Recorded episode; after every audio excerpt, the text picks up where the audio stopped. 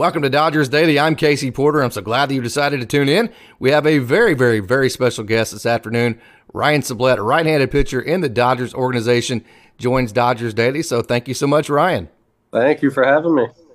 Okay, we're going to start with kind of a connection you have. I know you grew up in the Chicago area, and Ryan Noda, he was an awesome point guard and obviously awesome in baseball as well. He went to Grant High School there in the Chicago area. And then Kevin Malashevsky, better known as Mallow, he also grew up in Wauconda, Illinois. I know you didn't really, you know, they were a little bit further away from you, so you didn't know them as well, but you did play with Bobby Miller on a travel team. Huh? Did he throw 100 miles an hour on a travel team? Not quite 100, but he did. He did throw hard. I, I if I recall correctly, he still threw harder than everyone else. so, he's, so he's always been a flamethrower. So you know, on a weekend, you're going to face of course, you're a starter back then. Miller in one day, one game, and then Sublette in the next game. Really, I mean, that's what the opponents had to face. Yeah, we uh we we had a pretty good team. Uh, we we definitely didn't lose very very often. it was a lot of fun. I wouldn't think so. And hey, before we get into your career there at Tech, and I saw you throw so many times at Texas Tech there in Stillwater, and then I also was at the 2019 regional at Dan Law Field in Lubbock, Texas, when Oklahoma State, unfortunately, from my opinion, from my side, lost to Texas Tech. Fortunately for you, that was an awesome three days of baseball. But we'll get into that. We'll get into all of your career. But before we do, Europe, man, I've never been to Europe. Tell us all about it. I know you just got back. Yeah, it was it was a great experience. Um, just took a two week trip out there. Went to France, Belgium, England, and Switzerland. So it was a really nice getaway after the long baseball season. Yeah, just a lot of really good food, great experiences, great scenery. It was a lot of fun. So, what spurred that on? I mean, was that something you had planned for a long time, or is it how, how do you come up with a trip to Europe? Yeah, so my brother and I, uh, you know, we're we're really close, and we uh, we've been talking for a long time about doing a trip. And he's a little bit more of an experienced traveler than I am, and he's been overseas before. And uh, yeah, we started talking about it probably six months ago and started putting together an itinerary. And, uh, you know, we were seeing if other people would be able to join us and whatnot, but it ended up just being us two. And, you know, we still had a, a fantastic time. It was, it was amazing. Yeah, I've got a buddy who traveled Europe kind of like you did, and, and he has his coffee cup, and his coffee cup went all the way through Europe with him, and it travels with him every day, and he drinks out of it every day, and it, it just reminds him of that trip. So when I think of that, that's the first thing I go to. But hey, let's back up to your Texas Tech days, and we'll get into your days here in a minute at Lemont, where you won two state titles for them. But I've got to ask you, you know, Tadlock there at Tech, and then obviously Gardner. He's an Oklahoma State boy, and he, he actually was a pitching coach at Oklahoma State under Frank Anderson for a couple of years, so I'm very familiar with Matt Gardner. Awesome pitching coach, but but just the the gusto, the this the the vibe that you give off whenever Texas Tech plays, kind of a wild and crazy West Texas feel to it. So competitive, and you know whenever you play Texas Tech, it's like you're in a backyard brawl, and by the end of you know when you go home on Sunday, you just feel like you you're just exhausted because you guys play so hard. How does he get that out of you guys? You know, I I mean, first of all, I would say that uh, the entire coaching staff and J. Bob Thomas do a fantastic job with recruiting and just getting really good players that want to want to play for Texas Tech and don't want to be anywhere else. And um, one of uh, Coach Tadlock's famous sayings is "Iron sharpens iron," and so we take practice very seriously. Always a very competitive nature always trying to win, whether because like whether you're just in a scrimmage or you know just throwing a bullpen. It's it's always a competitive environment, and yeah, that that one definitely still resonates where iron sharpens iron. 2019, I was at Dan Law Field, Oklahoma State, and Texas Tech fired off in the Super Regional best two out of three. Texas Tech won on Friday. Oklahoma State won on Saturday. OSU got an early lead, had the lead going all the way into the eighth inning and then lost it there in the eighth inning. Do you remember anything about that 2019 Super Regional? That is still the most crazy series I've ever been a part of. Maybe, ho- I mean, hopefully, you know, make it to a World Series one day. But that that one was wild. And if I remember correctly, that game three had uh, five or six lead changes yeah, no doubt. Do you ever talk to Hewitt about it? Home run. Oh yeah, yeah. We we've talked about it a few times, but you know, not not so much in a uh, like a talking trash standpoint, but more so sure. the fact that it was just such a crazy series. Like just the that luckily Tech uh, came out on the winning side, but yeah, just a wild series to to watch. It was awesome, and it, you know, and the Tech fans there at Dan Law Field are just amazing baseball fans. Oh, yeah. right on top of you. Very intimidating, but you know, in the right way, obviously. And they packed that place out. And I actually grew up with Geoff Haxton. Haxton grew up in Stillwater, Oklahoma, as well. The play-by-play baseball voice. I think he does basketball there too. Oh yeah. Who Coined the phrase "Adios, muchacho." That's pretty cool, isn't it? Oh yeah, yeah. Geoff Haxton's the man. He's uh, he's definitely really good with uh the play by plays and getting to know the players and know their backgrounds and whatnot. And he even gets to know the, the families of the players as well. He, he's a great guy, really good at what he does. Okay, so let's back up even further. Let's take you back to Lemont High School. You won two state title games. You got to be on the mound. Of course, you were a starter in high school. And so I know that was a very special time for you. So I couldn't find the mascot of your school. All I could see was navy blue and gold. So if you if you wouldn't mind, tell us what your mascot was there at Lemont High School. Take us through the two state title games, Coach Storako, and that whole experience. Yeah. So if I was informed correctly, I believe maybe in 2020 our high school dropped the mascot. We were okay. the we were the Indians. Okay. And uh, yeah, so I think it's just Lemont High School now with with no mascot. But yeah, playing in high school at, at Lemont, it was awesome. It's uh you know, it's a small town suburb of Chicago. And during my time there for I'd say few years before and even still now, we just got some unbelievable athletes coming out of there. So I was very fortunate to have some really talented teammates and get the chance to play for two state titles, and yeah, it was a lot of fun. Obviously, the appeal of you know Texas Tech has been in the College World Series something like four times in the last seven or eight years, so that was very appealing for you. You'd won two state titles, so you wanted to go somewhere where you could be a winner. I, am assured of that. Just looking at your background, but other than that, you know, Chicago area, Texas Tech, Lubbock, Texas, West Texas. That's a long ways away. So, how did you choose Texas Tech? Yeah, so kind of going off what you were just saying, I would say it honestly stems back to the uh, travel baseball days where I was just on a really good team and we didn't lose very much. And then just so happened that my high school team was really good. We didn't lose very much. So I always just wanted to be on a really good team. And uh, yeah, I was fortunate enough to be pretty, pretty well recruited throughout my uh, time in high school.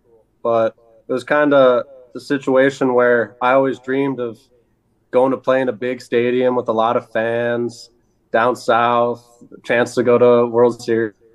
Warm. And it's just yeah, warm. It just kind of seemed like a lot of the colder colder schools were the ones recruiting me. And uh thankfully by uh I think it was 17U, I was about to start no, I, I might have already started my senior year of high school. Uh, yeah, J. Bob Thomas, he came out to a game and saw me pitch and took me on a visit, and that was that. So at Texas Tech, you had like probably five or six guys that were bumping 95 to 100 anywhere in that area. Clayton Beeter was on that team, and and you just had several arms. So extremely competitive environment there, which I'm sure prepared you for the situation you're at with the Dodgers, being with the Loons last year. Same situation. I mean, just a bunch of great arms bunch of great people, great environment. So I would assume all of that competitive nature. Well, going back to Lemont, but but with all the great pitchers you had, you had to claw your way just into the lineup at Texas Tech with all the great pitchers they had. Same with the Dodgers. Did that prepare you for that? Yeah, definitely. I think it uh definitely gave me a little bit of a competitive advantage, a little head start into kind of see, seeing like you know you're not a big fish in a small pond anymore, and you got to figure out how to you know keep keep getting better and working your way up. So you came into Tech as a starter. You got some starts as a freshman. You transitioned to where you're at now in the bullpen as a sophomore. Was that was that something that you wanted to do? Was it something you had to do? How has that gone for you? Obviously, it's worked very well for you, but how did that work? Yeah, um, I mean, I would I would say at first, I I mean, I still wanted to be a starter, but looking back, I would say I was definitely more of a thrower than a pitcher, and you know, I wasn't throwing enough strikes to be a starter. So I I fully understood the switch, even though I may not have liked it at, at first. But I mean, I feel like I've just bought into the role, and yeah, I feel like I've I've adopted the new role, and I, I not to say that I don't miss starting, but I, I'm happy with pitching out of the bullpen. So you're sitting in the bullpen at TD Ameritrade there in Omaha, and on the walkie you hear your name. You you get to run out to the mound and pitch there in the College World Series. Take us through that experience. That has to be incredible. Yeah, it, w- it was incredible. You know, that's something you dream of ever since uh, you start playing baseball and wanting to go to play at the next level. You, you want to play on the biggest stage there is. And uh, yeah, it was definitely, I mean, it definitely was a little nerve wracking, but we'd played in some pretty big venues before. But yeah, just a lot of adrenaline, a lot of fans. And yeah, it was just, it was surreal. The, the cool experience, you know, in 2022, you guys were, I believe, like, and I talked to with Hobbs about this a while back, but you guys were like seven games back or something like that to Dayton with with 11 games to go. I think it was seven and a half game backs, uh, games back. Actually, you were dealing with a road environment, rain, everything else. So take us through that incredible run that you finished the first half with to win the Midwest League North Division. Yeah, I mean, honestly, it just seemed like everyone was playing out of their minds. Everyone was locked in every pitch, really wanting to win, really wanting to outcompete the other team and it was just a lot of fun when when things were going our way. And just yeah when, when you play hard you you get rewarded. And that was just a, a, crazy crazy streak we had there to clinch the first half. And then you know to ha- have the champagne showers to celebrate that was pretty fun too. Yeah. And hopefully there's plenty more champagne showers to come in your future and i'm sure you will be. Let's get to your stuff. I've got you at a change up and a four seam that's oh, anywhere from 93 to 95. And then what I call the Sublette slider because it is absolutely that good. Go to you can go to any of my social medias, watch the Sublette slider. And then another thing about you is I don't like you. You're definitely not a side armor because you don't get on the side of the ball, but you do kind of have a three quarter slot, if you will, kind of a side slot, but you still stay on top of the ball, which allows you to throw that slider. So is that accurate? And talk about your stuff. Yeah, so in in the pitching world, we we would call it a low three quarter slot, and uh, yeah, so something I never knew until joining with the Dodgers is uh, that I do stay on top of the ball from being over there. So mm-hmm. I used to throw a lot of two seams and try and sink it and make it move as much as I could, and then uh, since yeah, since joining the team or joining the Dodgers and figuring out metrics and whatnot. Switch to the four seam fastball to get that straight backspin to where it carries through the zone. And then I think just off of that, this, both the slider and the changeup have been playing better with the uh, better fastball. Have you always had the really good slider? No, the slider's honestly been the biggest work in progress throughout my pitching career. Wow. Where in high school, I uh, I threw a curveball, the uh, spike curveball, and then wow. I got to college, and uh, the uh, the seams got a lot smaller.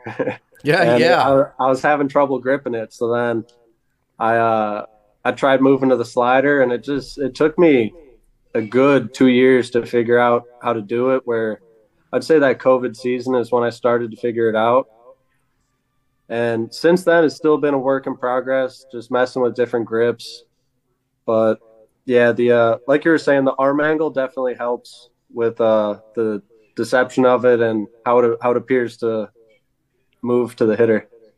That's amazing that you say that your slider is your biggest work in progress because literally, you know, coming of course watching video, I have not seen you throw live since your days at Texas Tech, but but just watching you with the loons last year, it just looks so natural coming out of your hands. So that that's amazing that that's actually your your pitch that you consider to be uh, in biggest development, but Okay, let's finish this thing. I love to finish these conversations that I have with messages for kids. You know, you've you've been to the top, you've dealt with all of the huge situations, you've had all of that pressure that you've had on you to perform in those situations.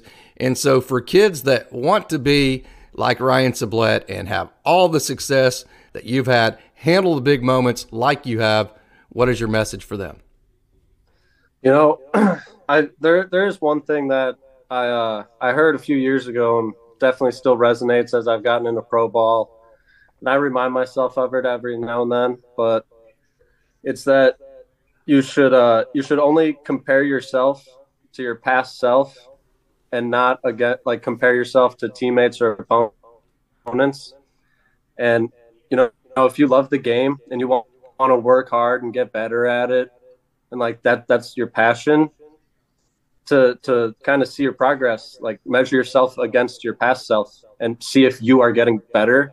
And if you are, like you're on the right track, just keep keep going, keep working hard. And if if other people are doing really good or really bad, just kind of stay focused and what what you are doing. And you know, that's like you still have to be a good teammate and hope hope everyone does well, but just not to compare yourself against others. I think that's a huge thing that I, I like to think about. So, hey, Ryan, I certainly appreciate you joining. I was so excited to talk to you, and I'm so glad that that you answered my message. I got to, like I said, I got to see it Tech, and I gained so much respect. Of course, Texas Tech and baseball is an absolutely. I don't know if we're a huge rival to you guys, but but Texas Tech to Oklahoma State is an absolute huge rivalry in baseball, and uh, we love it. When, yeah, we love it when we have that series, and I, and I enjoyed watching you and Beeter and all those guys. And I did not enjoy Josh Jung and his younger brother seemingly get like 7,000 hits against OSU, but had a, a, a, whole bunch of respect for you and then excited when you became a Dodger and just thoroughly enjoyed watching you pitch last year. So thank you so much, Ryan Sublette, for joining Dodgers Daily. Thank you for having me on.